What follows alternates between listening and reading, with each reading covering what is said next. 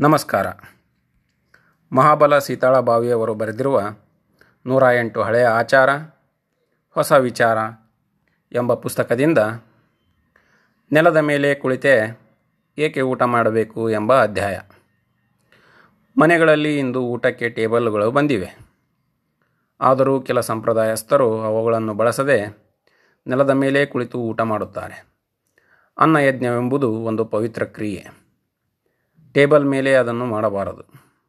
ಅದು ಪಾಶ್ಚಾತ್ಯ ಸಂಸ್ಕೃತಿ, ಭಾರತೀಯ ಸಂಸ್ಕೃತಿಯ ಪ್ರಕಾರ ನೆಲದ ಮೇಲೆ ಕುಳಿತು ಊಟ ಮಾಡುವುದೇ ಶ್ರೇಷ್ಠ ಎಂದು ಅವರು ಹೇಳುತ್ತಾರೆ. ಇದಕ್ಕಿರುವ ವೈಜ್ಞಾನಿಕ ಹಿನ್ನೆಲೆ ನಮ್ಮ ಆರೋಗ್ಯಕ್ಕೆ ಪೂರಕವಾಗಿದೆ.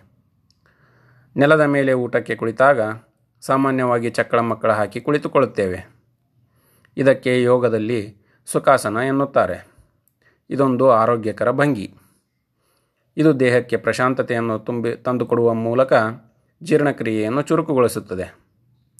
ಹೀಗೆ ಕುಳಿತಾಗ ನಮ್ಮ ಮೆದುಳಿಗೆ ತನ್ನಿಂತಾನೇ ಸಂದೇಶ ರವಾನೆಯಾಗಿ ಅದು ಹೊಟ್ಟೆಯನ್ನು ಜೀರ್ಣಕ್ರಿಯೆಗೆ ಸಿದ್ಧಪಡಿಸುತ್ತದೆ. ಇನ್ನೊಂದು ಪ್ರಮುಖ ಕಾರಣವಿದೆ.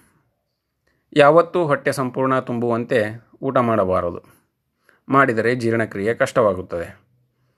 ಕುರ್ಚಿ ಮೇಲೆ ಕುಳಿತು ಊಟ ಮಾಡುವಾಗ ಇಡೀ ಹೊಟ್ಟೆ ತುಂಬುವಷ್ಟು ಊಟ ಮಾಡಲು ಸಾಧ್ಯವಿದೆ. ಆದರೆ ನೆಲದ ಮೇಲೆ ಕುಳಿತು ಊಟ ಮಾಡುವಾಗ ನಾವು ಮುಂದಕ್ಕೆ ಬಗ್ಗುವುದರಿಂದ ಹೊಟ್ಟೆ ಇನ್ನೇನು ತುಂಬುತ್ತಿದೆ ಎನ್ನುವಾಗಲೇ ಮುಂದಕ್ಕೆ ಬ, ಬಗ್ಗುವುದು ಕಷ್ಟವಾಗಿ ಹೊಟ್ಟೆ ತುಂಬಿದಂತೆ ಅನಿಸುತ್ತದೆ ಆಗ ಊಟ ನಿಲ್ಲಿಸುತ್ತೇವೆ. ಇದರಿಂದ ಹೊಟ್ಟೆ ಬೇರೆ ಊಟ ಮಾಡದೆ ಇನ್ನೂ ಸ್ವಲ್ಪ ಜಾಗ ಇರುವಾಗಲೇ ಊಟ ಮುಗಿಯುತ್ತದೆ. ಇದು ದೇಹಕ್ಕೆ ಒಳ್ಳೆಯದು. ಇದರಿಂದ ಜೀರ್ಣಕ್ರಿಯೆ ಸುಲಭವಾಗುತ್ತದೆ. ಬೊಜ್ಜು ಬರುವುದು ತಪ್ಪುತ್ತದೆ.